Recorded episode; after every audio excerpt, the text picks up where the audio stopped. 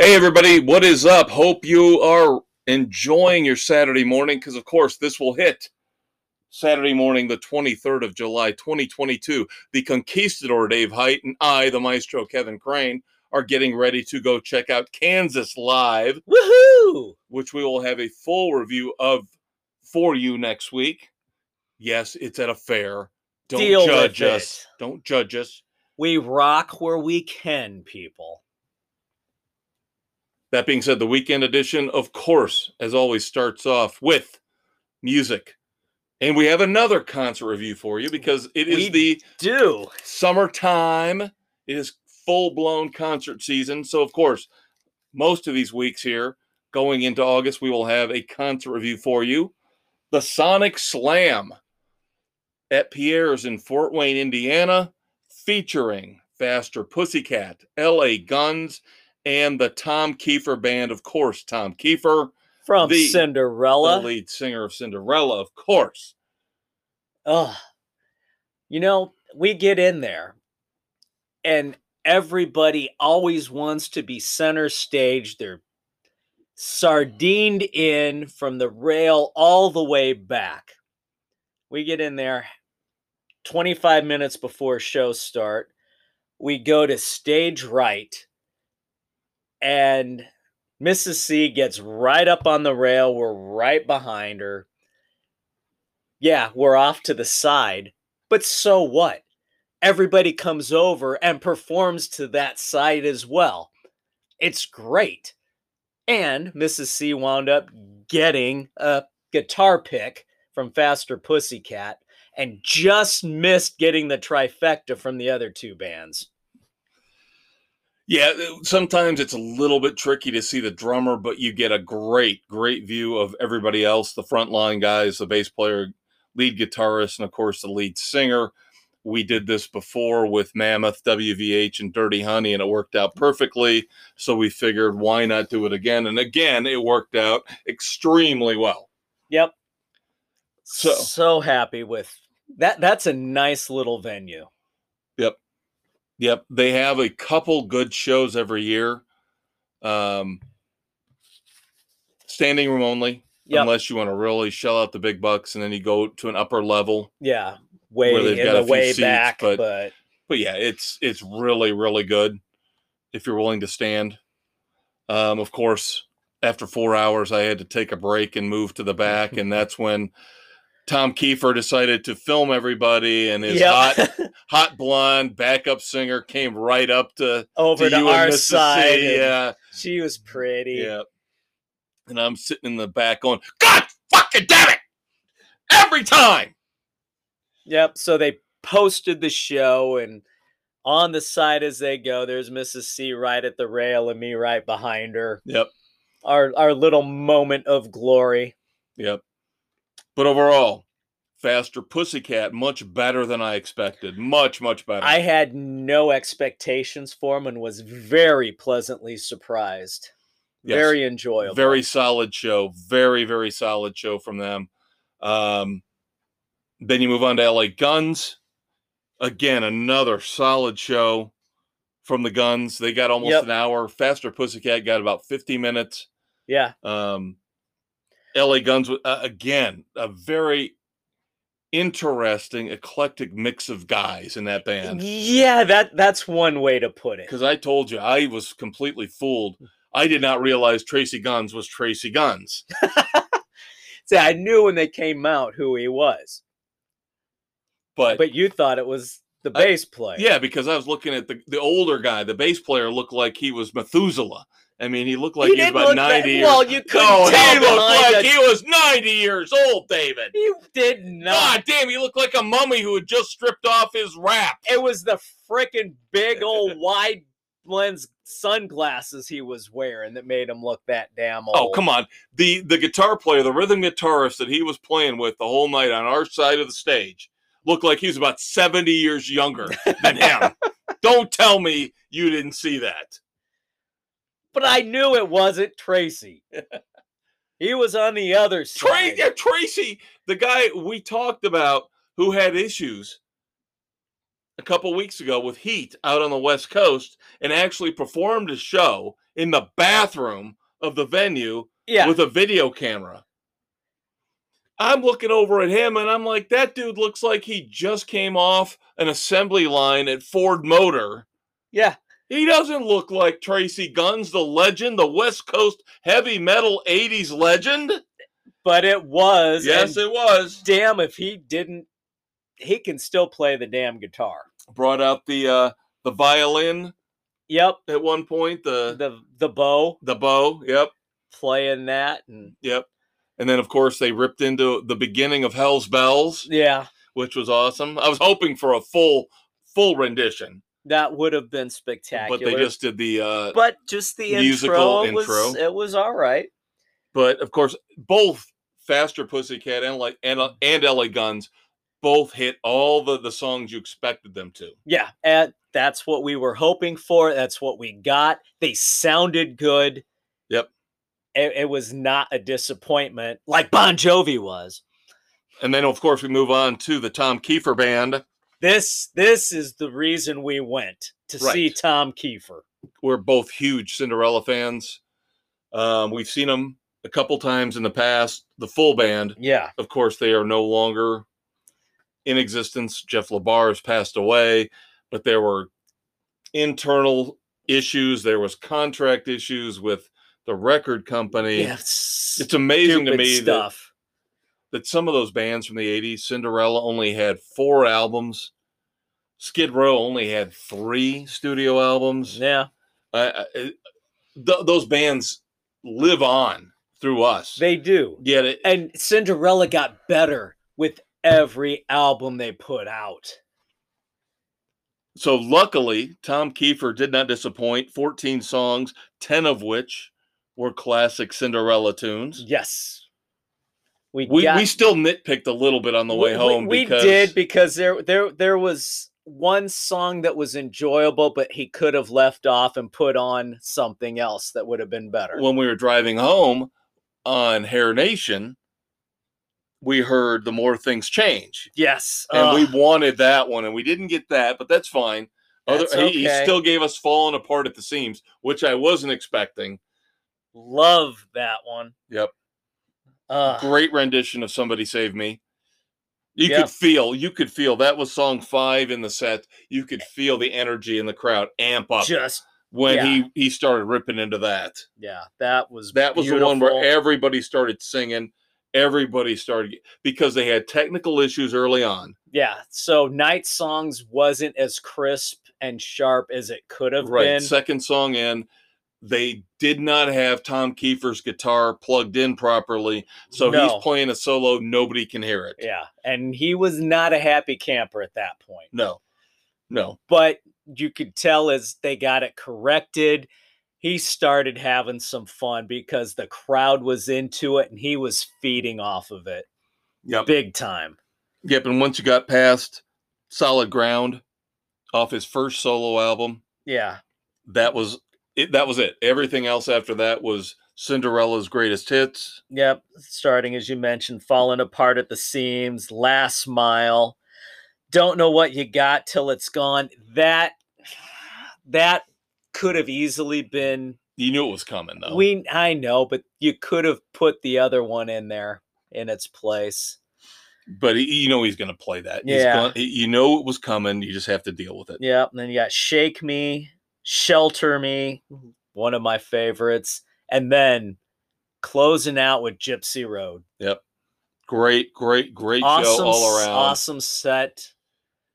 And I don't I don't know why, but I just was so into this show all the way through. I think it, it- I'll give Faster Pussycat a lot of credit for this, for setting the tone for the night and not coming out and laying a turd, which could have really Ruined the whole thing. They came out full They- force, a ton of energy, great song, sounded good. Then LA Guns followed them same way, and then Yeah. Kiefer came through sounding really good, not perfect, but really good.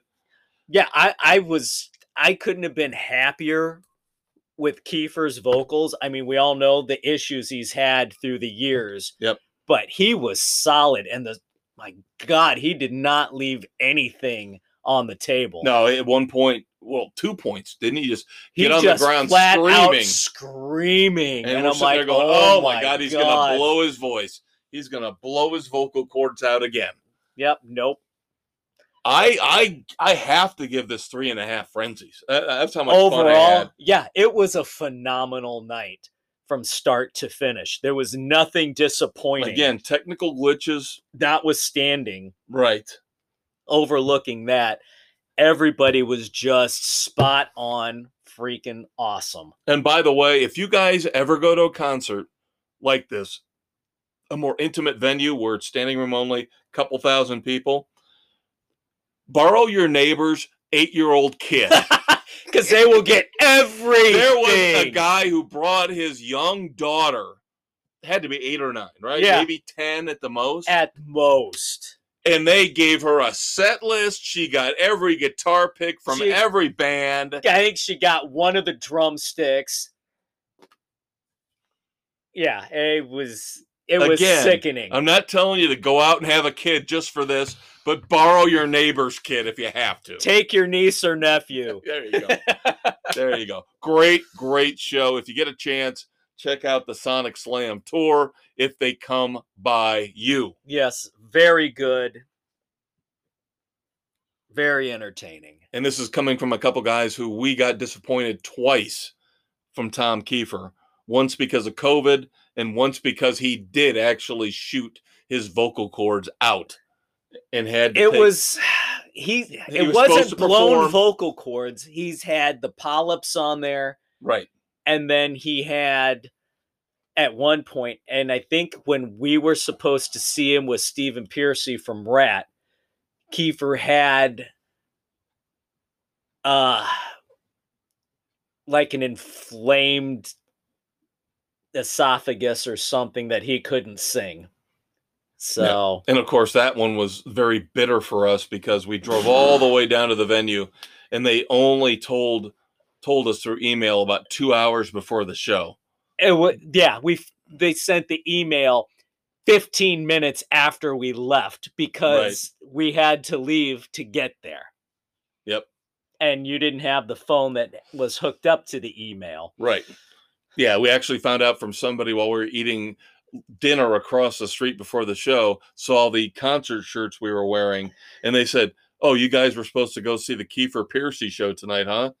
And we were like, What do you mean supposed to? And said, "Yeah, we just made they we had a 2-hour drive. They had an hour and a half and they had gotten it through their phone halfway there where they saw it and they decided to just come down and had dinner. And yeah, it, Yeah. wa- it was a bitter, bitter night. Yeah, so even though Dave and I had seen Cinderella a couple times previously, we got hosed with Kiefer a couple times, but now this was a Full bit of vindication. redemption. A bit of redemption. Yes. All right, time to move on to album and song reviews. Of course. Let's let's do the songs first, Uh-oh. shall we? Uh oh, Dave's got an agenda. Okay, sure. No, I just thought it's we Okay. just did the concerts. Now let's ease into the album. All right, you pick the song. So let us begin with Skid Row's Tear It Down. This is the second song off the album. The gang's all here, So coming out in October. Yes. So the first one I was kind of lukewarm on, wasn't that into, felt the singer was a little too generic. This one I got into a little bit more. It it rocked out a little bit more and he seems to be finding his way with the band. I kind of like this one a little bit better. Yeah, I was kind of worried this week that we were going to have the same issues we had last week, where I ended up liking everything a lot more than you. um because last week of course collective soul and uh oh what what else king's x of Yeah. course yeah so i was like oh god Here we go again. i'm really liking the skid row song and dave's probably gonna hate it no, so I, I enjoyed this one. So I and and again these bands skid row warrant whoever you want to pick queensryche they pick the vocalists who are closest to their former vocalists whether it's geoff tate You know, whether it's Jack Russell, in this case Sebastian Bach, and this guy This on this song sounds a lot more. this guy like Sebastian Bach. Better on Tear It Down. This sounded a lot more like old school, early '90s Skid Row. Yes. and I did enjoy it a lot. This, I this, really this was it. a fun tune But to I liked- listen to. the title track a lot Yeah. more than you too. So I am very encouraged by what I'm hearing so far. Yeah. So I'm really hopeful that this is going to be a solid album when it comes out. Yep. But of course, that's a couple months away. As far as the second release, Tear It Down, I give it a strong three frenzies. Exactly on the money from me as well. Yep. Yep. Tear it down. down. Yeah, I loved it. Oh, so good. What's next? All right, let's let's let's go into the cult with Give Me Mercy off the Under the Midnight Sun album that will be coming out later this year. This one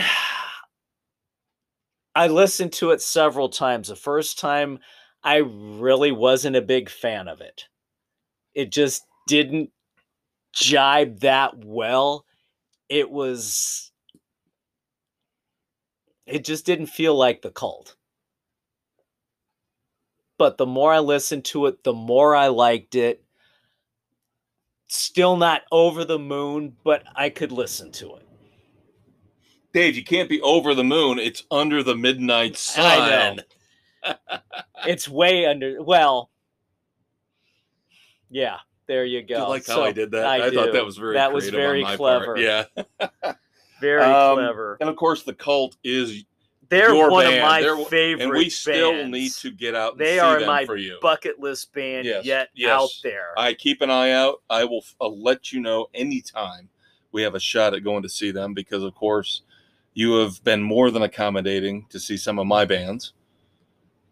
Of course, Yeah. that's another thing we got to talk about down the road too. Is that we are going to see Stone Temple Pilots. yes, we just are. Just announced here locally, so that'll be coming up. that will be in September. That will be coming up. But back to the cult. Back to the cult. Give Me Mercy. Um, I liked the guitar riff. I thought the guitar riff was catchy. I have to admit, though, I think they seem like the cult seemed like Billy Duffy, um, and Ian Astbury seem like they've lost a little bit of that punch. yeah, that- they that- didn't have the edge. It seemed a little lazy, a little yeah, exactly. That's that's why I was turned off of it initially, and it still didn't hit home. But I could have listened to it. Yeah, but it's And still. one of the worst things that and if this Spotify does when, at least for me, when I listen to a song like this, they'll play at least one or two songs afterwards from the same band, yeah, and then you hear what they- Firewoman or you hear, you know, one of the songs Love off Removal. of Love, right? Yet you're like, it doesn't have the same energy. It sounds like the cult has aged to the point where they don't have that that, that, punch, drive. that kick, that drive anymore. yeah, that's I- what worries me. So I feel bad. I can only give this right now two frenzies. It's where I'm at with it. Yeah. even though I could listen to it, it's still for the cult. It's only two because it is so below what I expect from them. Yeah. And I remember having issues with their last album too. Um, yeah, Now, when they came back, they took a long hiatus, and when they came back and did Beyond Good and Evil, that album kicked ass. But now, That again, we're back. going back 20 years I know that because it's it's been very sporadic how they've put out music. yeah, they're very huge gaps between albums. I, I'd love to see them get Matt Sorum back and and really get that classic cult lineup back together. that the three would of them, beautiful. the trio but would be fantastic. Maybe he would, you know, give, give them a them kick in the that ass. fire that they Yeah. need. Yep. We could only hope. All right, third song. Pointing at the Moon, David Lee Roth's latest single.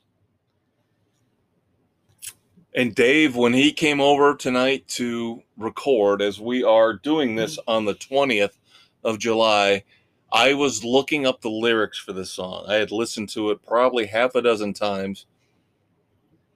And I was trying to figure out what the hell he's talking about because at the beginning, the, the, the first couple lines, it sounds like he's going down the road of paying tribute to Eddie Van Halen.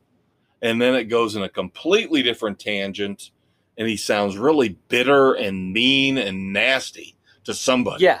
He he's just- mad at somebody in this song, even though it's an acoustic song, and I loved the guitar. I The did guitar love the guitar was great. Reminded me of one of his classic songs off Skyscraper, "Damn Good." Another Yeah. one where he dialed down the tempo. Yeah, and just kind of it almost felt like a lounge act type vibe.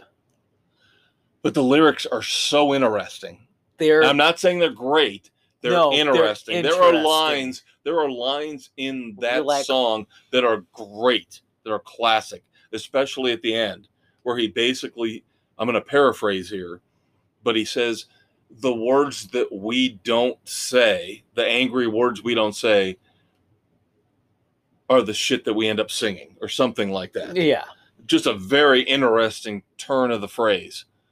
Um, and then he's sounding all bitter again about, you know, you do business here too. What does that make you? Yeah, Uh, what, what I would love to know what he was thinking when he wrote this song.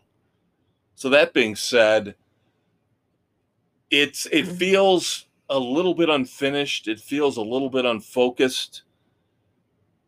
I did think it's a little more interesting than the cult, so I'll give it two and a half frenzies. That's about all I could give it as well. it's, yeah, it was just eh. it's it- interesting. it's interesting, but it's hard to figure out Right. what the hell's going on. right. And that's David Lee Roth for you. Yeah. interesting, hard to figure out. All right, that leads us to our album review. The new album from Journey. Freedom. Freedom.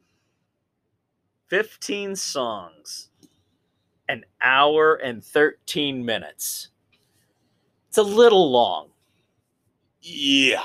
Yeah, it's a little long and it's very schizophrenic. Um, even for It is. Journey. Journey, you expect one of those bands that's going to be, let me say, dependable. That could be a good thing or a bad thing, depending on if we're talking about up tempo or ballads. Right.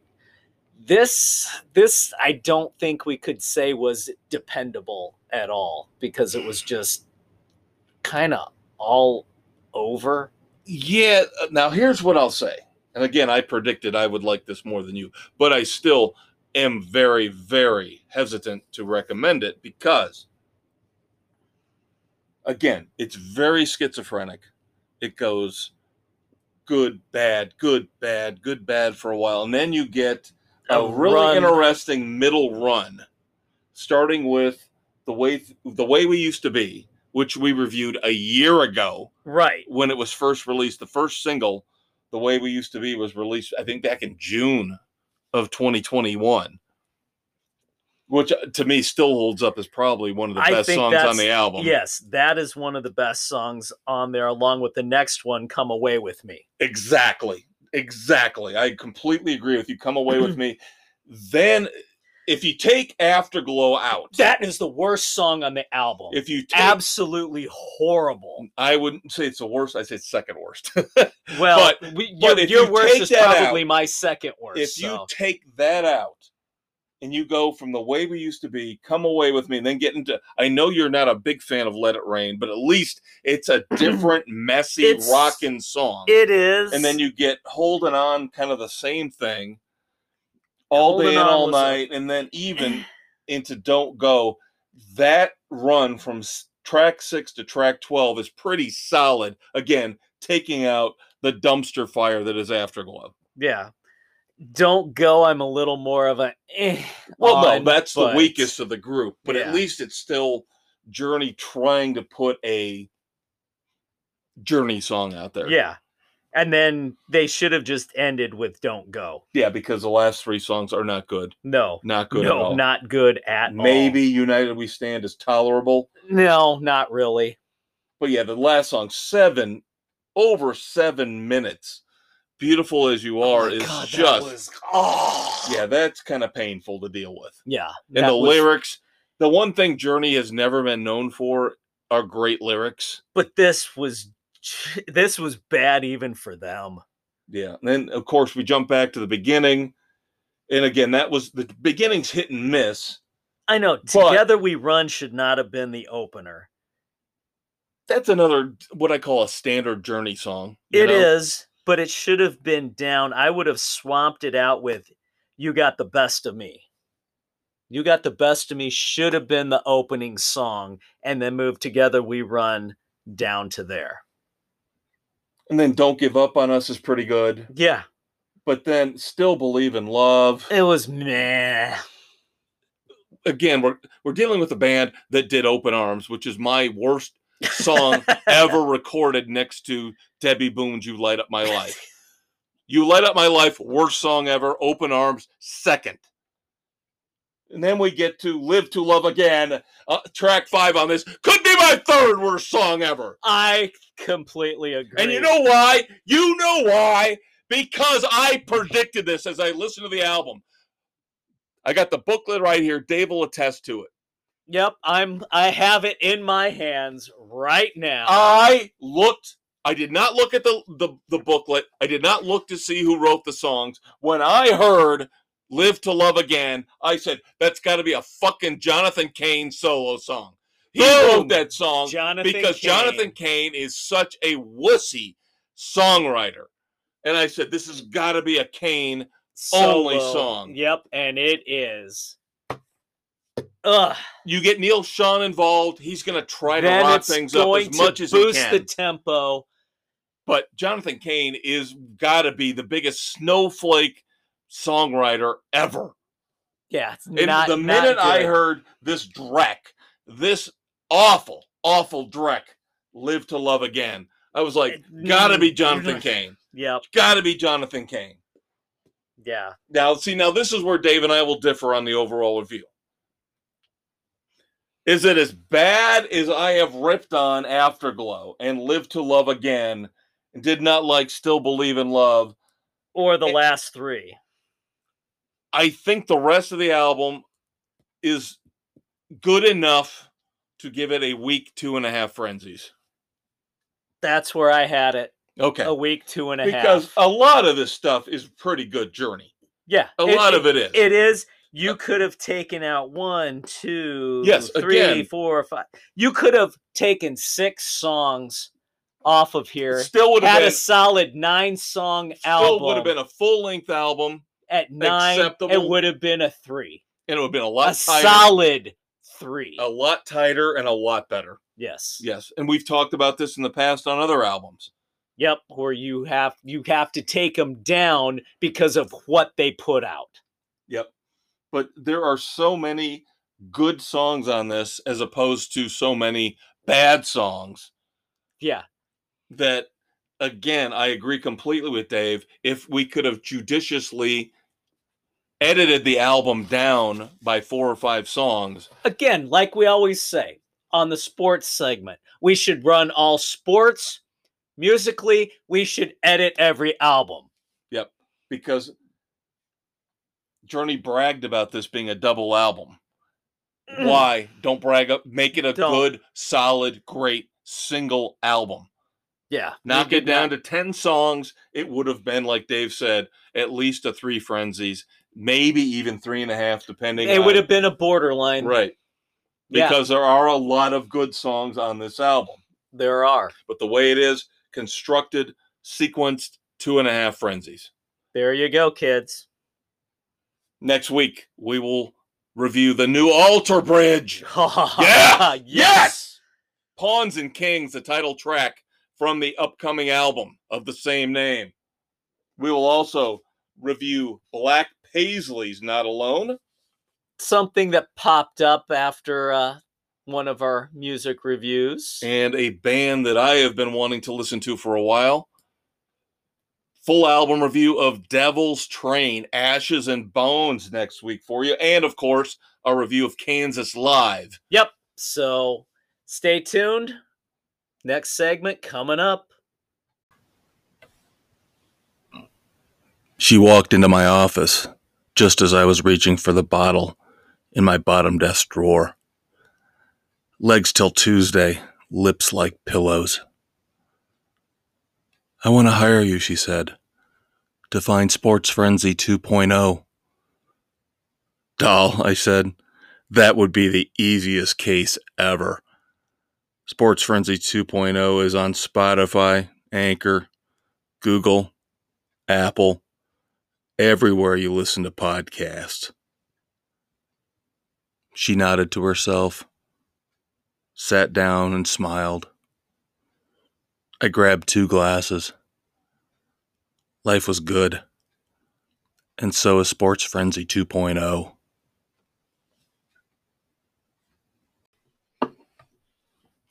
Hey kids, welcome back. Segment two of the weekend edition of Sports Frenzy 2.0 here, July 23rd, as we record on the 20th. It is time for the movie reviews from the maestro Kevin Crane. And the conquistador Dave Height. And as always, you can find us on Spotify, Anchor, Google, Radio Public, Pocket Cast, Apple, Overcast, Castbox now on Amazon, Audible, and Stitcher. Don't forget to check out the Facebook page, especially for updates on the regular Sports Frenzy midweek podcast, including football picks, NASCAR picks, baseball picks, anything and everything to do with sports. Drop us a line, leave us a message, suggest something for us to listen to or watch we do take requests. But this week, our focus on movies House of Gucci, Ridley Scott's epic. Very impressive cast, including Al Pacino, Jared Leto, Lady Gaga, Adam Driver, uh, Salma Hayek is in this. Yep. One of my personal favorite actors, Jack Huston, is in this. So you would think everything would be aligned for this to be an interesting movie. Yeah, that's what you get for thinking, kids. Yeah, we tried we tried again to to delve into the world of serious cinema. And uh 2 hours and 38 minutes and easily 38 minutes too damn long. It's well acted. Now, I've seen reviews all over the place for this. People loved it, people who hated it, people who thought the acting was great, people who thought the acting was terrible. The writing was good, the writing was bad. I will say I thought the acting was very good. I enjoyed the acting. Jared Leto especially. Leto very phenomenal. Very even hard to tell it's him. Yeah. In the makeup. I thought Lady Gaga was really good. She impressed the hell out of me yep. in this one. Pacino, you're getting Pacino. Adam Driver, solid. He's usually pretty solid. Yep. So it's not the acting, but the thing is, it's the here, script. Well, let me ask you this: It was the pacing was awful. In in terms of a discussion point for this movie, Hollywood once again proves that all they care about are the what they consider the sordid, tawdry tales of the rich and famous. Yeah, even when much. they're not, even when they're not all that sordid or all that tawdry, because I really thought that this was a pedestrian story about what happened with the Gucci family. Yeah, it just there's eh. jealousy, there's backstabbing. Somebody ends up dying. Ooh. Somebody ends up going to jail. All right. How but, many dozens upon dozens of stories have we seen about this again hollywood is over. is so obsessed with showing us commoners us normal folk the rich the the mechanics the the uh the twists and the turns and the dramas behind the scenes of the rich and famous i don't care If it's not anything out of the ordinary, I don't care. Yeah, this don't this shit could have happened in a trailer park in West Virginia. Honestly. Easily. It could have. And I'm sorry, but after the murder, you suddenly cut to the end of a trial. You just you don't find out anything about the investigation and how they were caught. Yeah, a lot of people complain Really? about that. A lot of You just drop about the freaking ball there. You tell everything in the story every little point, detail, every little and then you drop the fucking ball there. Absolutely pathetic ending. It was bad. I mean, the movie was not great, but the ending was awful. Yeah, and of course we get the obligatory at the end. Every one of the main characters, we get the little line underneath them, like Animal House. Yeah. I always think about Animal House when they tell you what happened to the main characters, Which was with fine a line or two that. at the end. That was perfect for that. This that does not compute. That just no. And again, there is nothing unbelievably shocking, tawdry, No. overwhelmingly uh, uh, perverse or weird going on here. No. It was just a very pedestrian, mediocre telling of the tale. Yeah. And it was too damn long, and they totally dropped the ball for the ending. Yeah. And again, well acted. I'll give them all credit. Yes. all the actors and actresses for at least keeping even oh god salma hayek's role jesus god What was i the- know i know again it's a, a standard stereotypical rich person thing having to consult a psychic. psychic. Oh my god. there's nothing about the story of the gucci's that jumps out that we haven't already heard or seen before in so many other stories again of the rich and famous Yeah. again backstabbing murder com- criminal trials you know people going to jail. There's nothing here that stands out. And i gotta i gotta point out one more thing that drives me nuts mm. drives me fucking crazy. And i know he's from around here and everybody around here loves him. Adam driver why I- is it every movie I see him in now, they act like he's God's gift to women? He is one of the most unattractive men I have ever seen in my life. Yet He's they a act like goofball. they act like he's fucking Paul Newman, Robert Redford, all wrapped up into one. Sorry, Adam, you're a fine actor. You're not a good-looking dude. no, you're Mr. Mediocrity. But they they try to cast him like he is the be all end all when it Well- comes to attracting women. Yeah, that's the problem I had with that uh, medieval movie we reviewed. Yes, yes, the last duel. Yeah.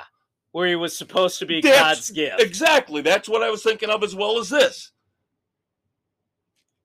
All the women in the village thought he was the most stunningly handsome man in the world. You got Ben Affleck and Matt Damon over there, and you're all fawning over Adam Driver, who basically looks like a tall weasel. yeah, that's and an I'm sorry. Dave and I are better looking than Adam Driver. You'll have to take my word for it because it's a podcast. Damn But god damn it, we're better looking than him. Yet the fact that all these women now a lot of it in this movie has to do with the money. They yeah, all because know he's Gucci. they yeah. But you think at the beginning, you think at the beginning that Lady Gaga's character is seeing past it when he comes, Yeah, she's To- there. you know, to her house asking for her father to forgive him basically for not having a job, not having a future, Yeah. because he's been kicked out by his father, Jeremy Irons, Yeah. plays one of the matriarchs of the Gucci family, or patriarchs, I'm sorry. Patriarchs. Yes. And then he goes supplicating himself Yeah. to her family, saying, I love your daughter. I don't have a future. Give me a job. And you're thinking, Yeah. well, maybe she, even though Jeremy Irons says she's a bloodsucker, she wants your money. Yeah. That's all she's looking for. And then- Obviously not. And it turns out later on, maybe Maybe, she maybe was. is. Maybe she played the long game on that one. And I'm still not con- 100% convinced if things had turned out differently, I don't think that was her end game. No, she was trying. I think part she of was her really cared. trying to put him where he needed to be, to give him the backbone to take control. which doesn't make her a money grubber. no, But at times you kind of wondered. yeah, And then at the end,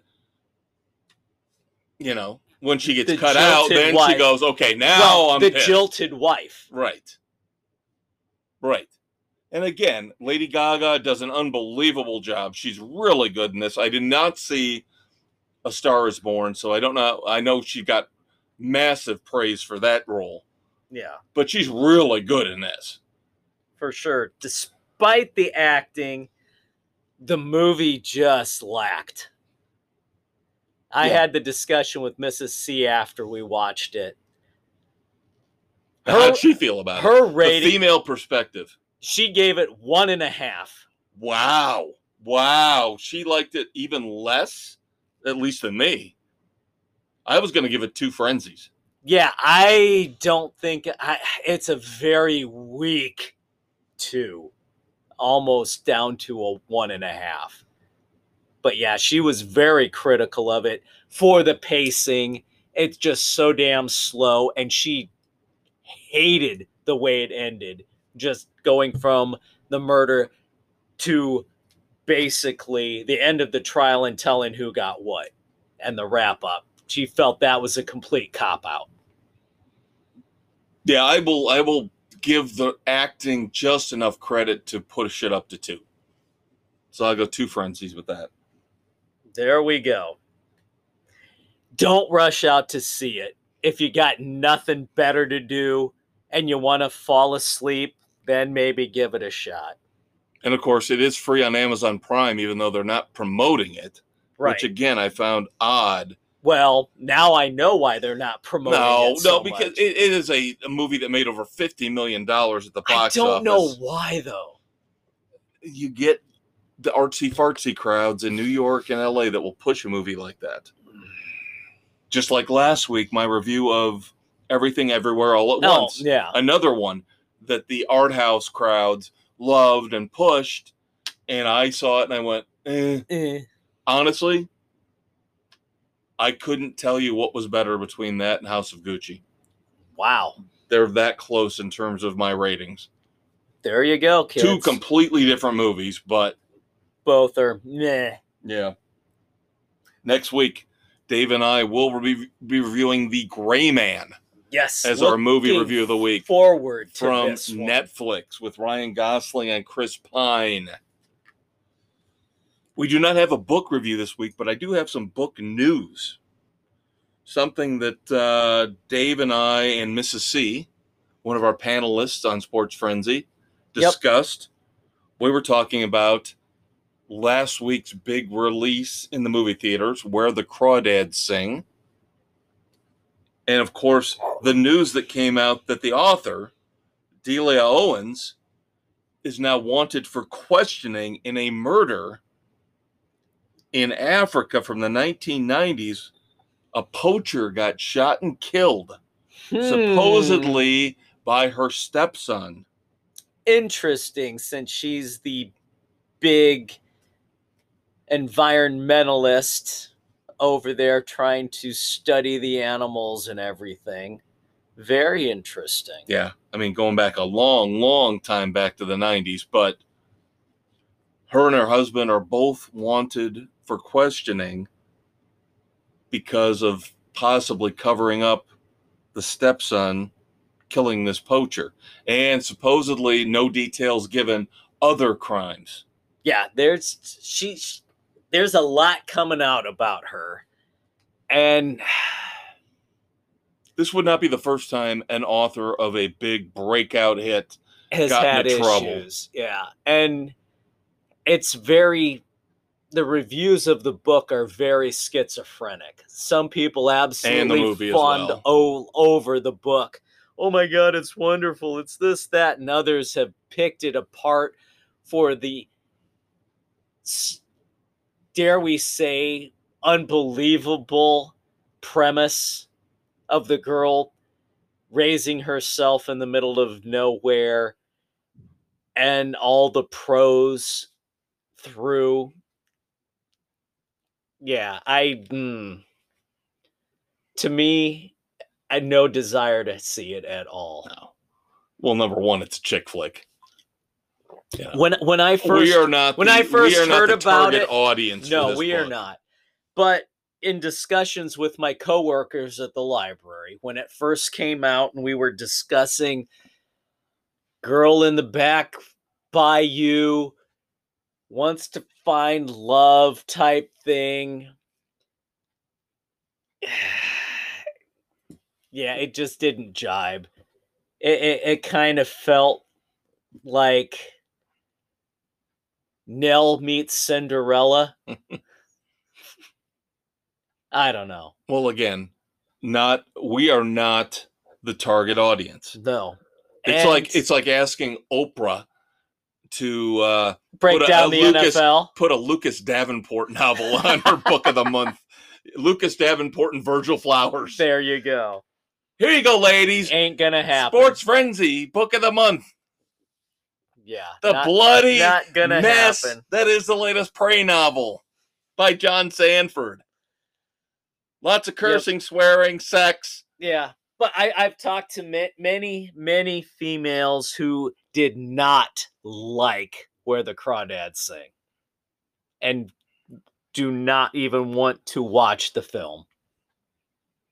And just remember, all you publishers, Amazon, Oprah, all of you out there, men read books too. We like books. We can read. We are literate. So every book doesn't have to be a story about female empowerment or looking back at racism or sexism. Sometimes we just want a damn good shoot 'em up mystery, And Dave and I will or find them. even a decent historical family saga. Like a James Lee Burke novel would be sometimes. Hmm. Now, of course, Dave next week has promised me he has got a review Yep. of a good old fashioned detective shoot 'em up. Yep. Going back old school. Yep, a book that I just got a hold of. I will not be ready for the review yet, but I will keep it generic enough for you. But yeah, this, thoroughly enjoy this series, and this book is not David Baldacci's disappointing. Archer series, of course. Yep, The latest book in that is what we're talking about. yep. So stay tuned for that next week, kids. A couple weeks down the road, we will have a review of James Lee Burke's latest. We will. I just picked it up today, and as soon as I finish Baldacci's Archer novel, I will begin on Burke, and we will be ready to rock and roll. Yeah, but at my pace, I'll be ready to review it uh, early 2023. Just kidding. Of course, I am going to also review, review Chrysalis from Lincoln Child here in the next couple months. So, Yep, I will have to get a hold of that. the I'm new also Jeremy Logan. Yep. Yep, I'm looking forward to uh, Nelson DeMille's latest John Corey as well that I've been dying to get to. So, We got we got some books coming up, kids. yep. But next segment is, of course, TV and streaming. I've got a couple reviews of season finales for you. And then We got the vampires from last week. moments of silence, and then, of course, our Red Foreman dumbasses of the week. So hang out, stay tuned. One last segment coming here on the weekend edition with Dave and Kev. Hello, this is Will Smith. You might know me as the original Fresh Prince of Bel Air. You might also know me from Bad Boys 1, Bad Boys 2, and Bad Boys for Life. And now you must also know me as an Academy Award winning actor for King Richard. Also, by now, you know there are two things I do not like people talking about in my presence namely, my open marriage and my wife's lack of hair. Well, now there is a third thing you do not talk about in front of Will Smith. You do not talk about Sports Frenzy 2.0 my boys Kevin Dave will hit slap the sports world in Hollywood each and every week on Sports Frenzy 2.0 and the weekend edition on Spotify, Anchor, Google, Radio Public, Pocket Cast, Breaker, Apple, Overcast, Castbox, and Stitcher. Just remember, keep Sports Frenzy's name out your damn mouth. All right, kids. Final segment, weekend edition, Sports Frenzy 2.0. This will hit Saturday morning, July the 23rd, 2022, just in time for us to tell you what to watch, what to read, what to listen to on your Saturday evening and all day Sunday. I'm the maestro Kevin Crane. I'm the conquistador Dave Height. We've we've talked about music. We've talked about movies. Now it's time to talk about TV and streaming. I have two shows on Paramount Plus that wrapped up here recently that I need to talk about, and they are two really good shows. First up, the show that Dave knows a lot about because he read the books that the show is based on. CJ Box. The show is Joe Pickett. Season one wrapped up here recently on Paramount Plus. I have to say, very impressive. Very, very good show. I do think they dragged the finale, the climax out a bit too much. It almost seemed like three and a half episodes. Oof, that's not good. I was kind of wondering, well, what what are they going to do? They're going to do eight, nine? How many episodes are involved here? I don't like to look and see how many total episodes. I don't look for spoilers. I don't want to see anything that's going to ruin anything for me. So I just go with the flow. And it looks like after episode seven, I'm like, well, maybe they're only going to go eight. And then after eight, you go, well, they can't go any farther than nine, right? And then No. nine, they go, okay, they're going to go 10. So they did kind of drag it out a little bit more than I thought they would. I hate when that happens. Now, Joe Pickett season one is based on the first two books in CJ Box's series. Fine two, but whatever. Uh, now, that being said, we talked about great acting last segment in House of Gucci, even though the movie itself wasn't really all that good. Uh, I have to give props to Michael Dorman, who plays Joe Pickett. I thought he, again, without reading the books like you did, I thought Michael Dorman did a fantastic job of sucking me in and liking Joe Pickett. In in the books, Joe Pickett is just an ordinary guy. He's nothing special. Just Mr. Average Joe who goes about his business. Can't shoot a pistol to save his life, but he's hell on wheels with a shotgun. He's not going to overwhelm you. He'll get his ass handed to him and still do his best to do the right thing. Yep, Joe Pickett is a game warden in Wyoming. And Honest as the day is long. yeah, and the one thing I'll say is that it seems like in season one of the show, and you can back me up if the books are the same way, outside of his family, just his wife and his kids, not even talking about his mother in law. Oh, the bitch from hell. Everybody around him is corrupt. Oh, yeah. Everybody around him is got an agenda. They're evil. They're corrupt. They will stab somebody in the back for a dollar. Yeah, that about wraps it up. And that definitely, that vibe definitely comes through in the show. Um, David Alan Grier stars in it. Now we talked about it. I told you some of the things from the show, and you weren't 100% happy because they do the checkbox politically correct thing with some of the characters. Um, but that being said, I I enjoyed it thoroughly. Looking forward to season two. I will give Joe Pickett a strong three frenzies. There you go. Again, if they hadn't dragged out the climax as much as they had, I could have probably gone three and a half. Yeah.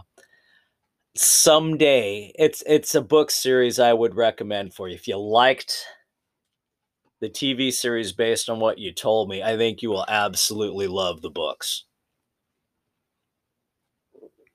Now, doing a complete 180 from a game warden in Wyoming to Federation Starship Enterprise. The first season of Star Trek Strange New Worlds wrapped up this past week. 10 episodes. I have been praising the show because of the fact that it stays away from the PC bullshit that the previous Paramount Plus Star Trek shows have have shown. Picard, Picard in particular. Picard and uh, Voyager. You know, they they can't wait to shove their politically correct agendas down your throat at a moment's notice. the great thing about Star Trek Strange New Worlds, it's basically going back, patterning itself after the original series. Except you don't have Kirk, you have Pike. Right. Of course, anybody who's watched Star Trek, the original series, knows Christopher Pike meets a very tragic, not an end, but an accident. Yeah. That incapacitates him. The premise of Star Trek Strange New Worlds is that Pike has found out that he is going to die in 10 years. He knows well, he's not going to die. He's going to go through this horrific he accident, knows. disfigures him, leaving him incapable of communication. So he he's going through the first season knowing that his fate is sealed. But he's still leading the Enterprise crew on all these different missions. Again, much more reminiscent of the old show, which I, I loved and appreciated. Now I will say this and again, I know Dave's not a Star Trek guy. Probably a lot of you out there are Star I Wars people. Appreciate it. I enjoyed the original series. The season finale last week, A Quality of Mercy, episode 10, one of the greatest episodes of any TV show I've ever seen in my life. Literally unbelievable because what happens is no spoilers. What happens is in episode one, he somehow found out about his fate. I think there was some kind of a, a Vulcan powder or something that enabled him to see into the future. So in episode 10, A Quality of Mercy, he is visited by his future self because at the beginning of the episode, he finds hmm. a loophole. He finds a loophole because the whole reason he gets disfigured and horribly scarred and incapacitated for life is he's trying to save a bunch of cadets on a Starfleet mission, a bunch of young teenage cadets. And he ends up meeting one at the beginning of episode 10. And he starts constructing a letter to this kid saying, You do, do not want not. to, yeah, you do not want to sign up for Starfleet. Find another path in life.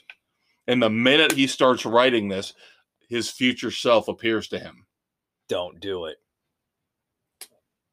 And Pike, current Pike, of course, Anson Mount. I love Anson Mount from Hell on Wheels. Oh, Anson Mount is awesome.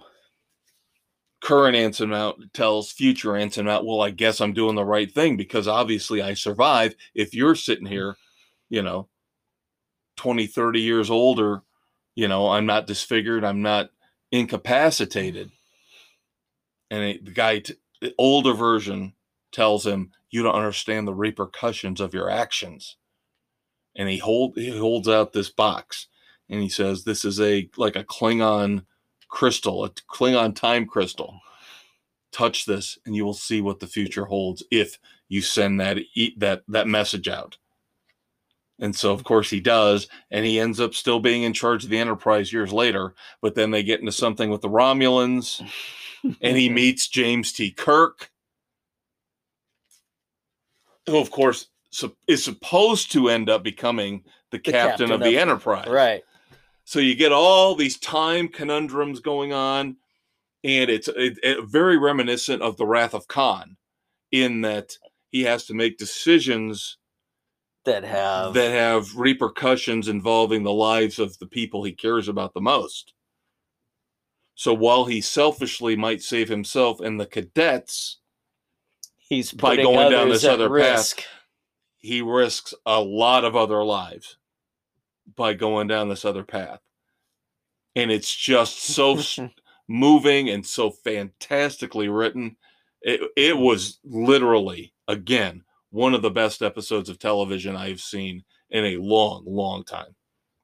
Very cool. They give you a little bit of a cliffhanger involving something else, involving his first officer, who is uh, Rebecca Romijn, plays his first officer, and she gets roped into something else at the end. So they give you something Something to hook you for the for a cliffhanger, but now Pike knows.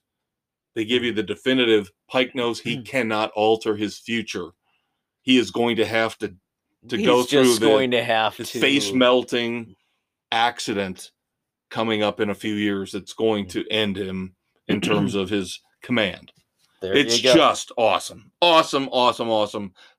very Star cool. Trek Strange New Worlds, three and a half frenzies. Great, great first season. Nice. Um, other TV and streaming news. Again, make Dave jealous. Another Paramount Plus. I seem like I'm shilling for Paramount Plus. yeah. What kind of money are they giving you? Five bucks a month. That's all it costs me. If they want to start competent. I'm cool with that. August the fourth. I've already reviewed Beavis and Butthead Do the Universe. Now, now the series begins. older and not much wiser. Cannot wait for Beavis and Butthead the series. The spinoff from The Boys coming soon. The college spinoff. The young Yeah. superheroes, the young soups, will be officially called Gen V. Gen V. Oh my. Let's just yeah. Who am I kidding? It it's college kids. Of course there's gonna be a lot of debauchery. Yeah, let's hope they don't tone it down.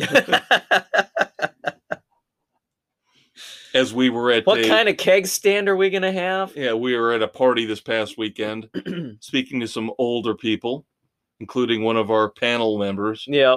and uh, we said, "No, maybe this boys thing isn't for you.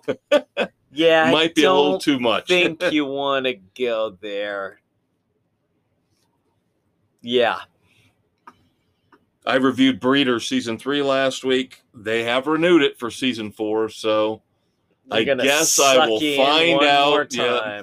I guess I'll find out what happens with this dysfunctional family over in England. There you go. And then finally, I don't I don't want to put this in a moment of silence, but this would be a good segue, I guess. Probably would Not be a good segue, but a segue.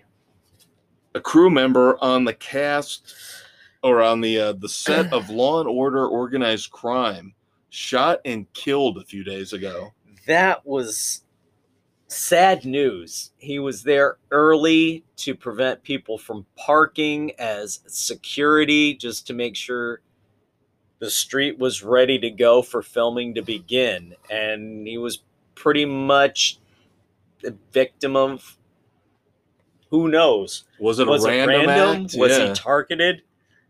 yeah, we haven't heard a lot more, other than they did see somebody running away from the scene. But you would think in this day and age, with all the cameras everywhere, especially somewhere like New York City, Yeah, that they would have something on it. But scary stuff, kids. All right, moving on to our moments of silence. Unfortunately, kind of a bad segue.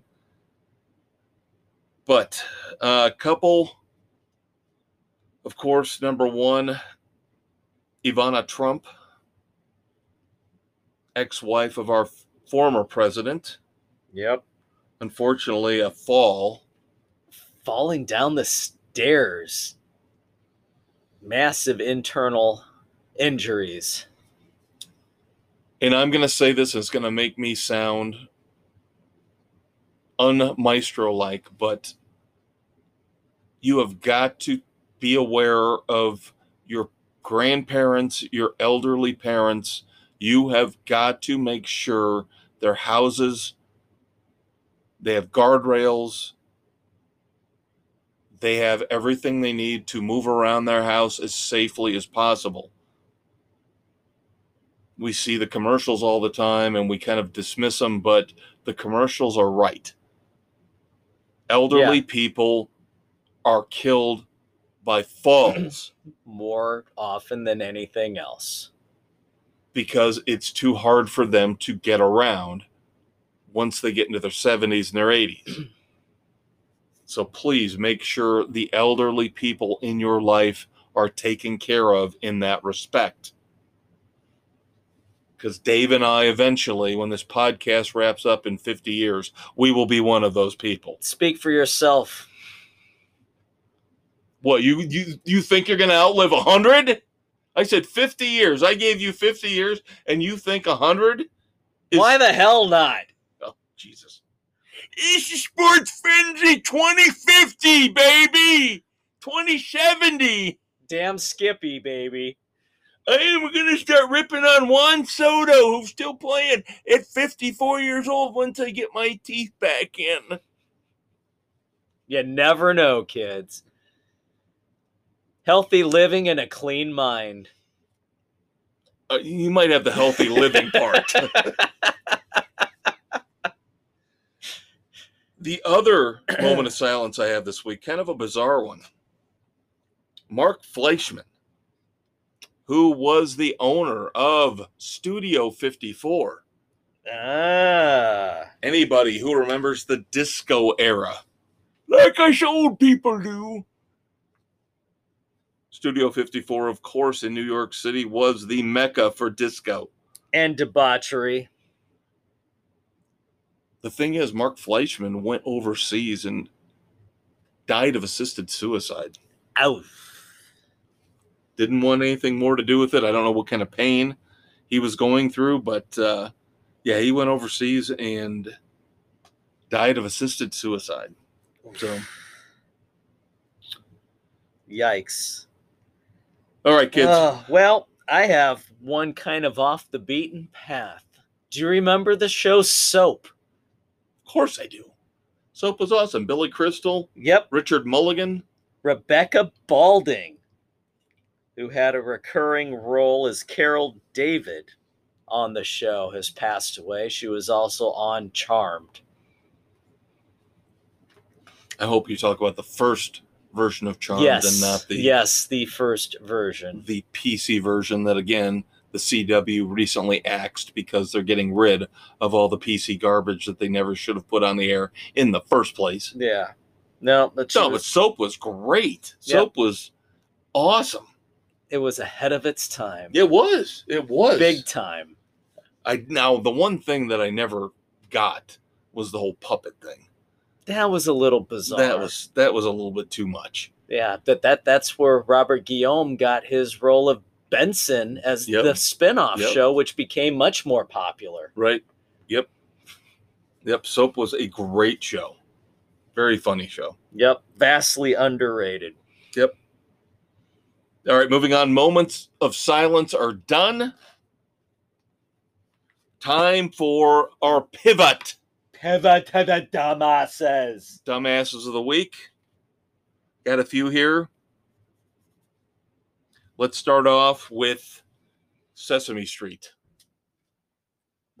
Or should I say Sesame Place? Sesame Place. The Sesame Street based amusement park yes, in Philadelphia, where there are claims of racism because mm-hmm. the character Rosita did not hug two African American children as they ran a parade. Here's my question, and this is why it really, really begs for somebody here to be a dumbass. Now, number one, I heard that later on, Rosita did hug other black children. But how do you know with the big mask and costume on who the hell is underneath the costume? How do you know it's not a black person? you don't. My question is how do you start freaking out claiming racism before you even know who the hell, number one, was in the costume behind the mask.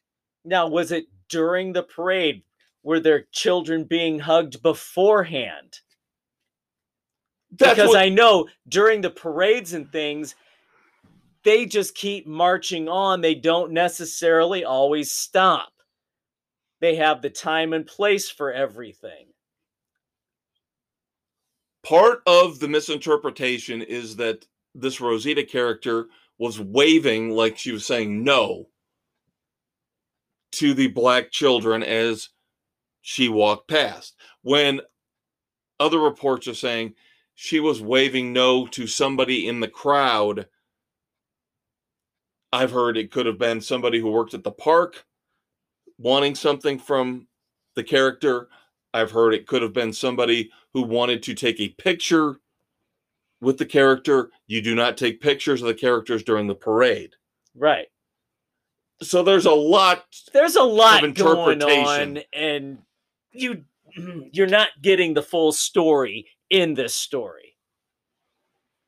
So once again, everybody jumps to judgment, including George Floyd's lawyer had to get in this What the hell does he have to do with it?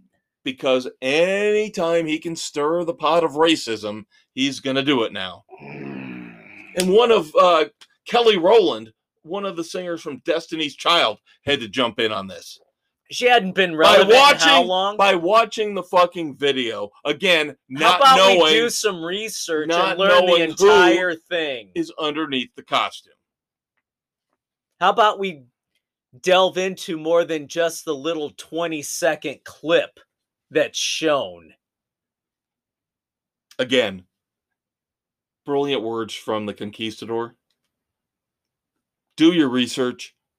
Pause for five or ten minutes before you send out the comment on social Let's media. let's get the full full story.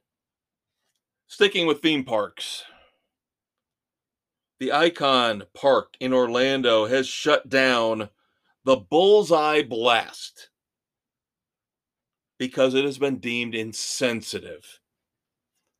The Bullseye Blast involves basically riders going up on the wheel, basically a big Ferris wheel, Okay. with laser guns and trying to shoot targets when they got up to the top of the Ferris wheel. What's wrong with that?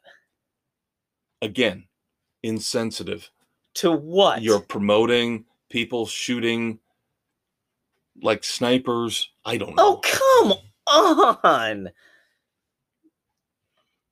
i don't know That's stupid. i don't know if one of the things they were shooting at was an image of nancy pelosi i don't know That's- i would think that would make that the most popular ride in the country No kidding. but that's just me yes but the bullseye blast got stupid. shut down That is because dumbass central right there.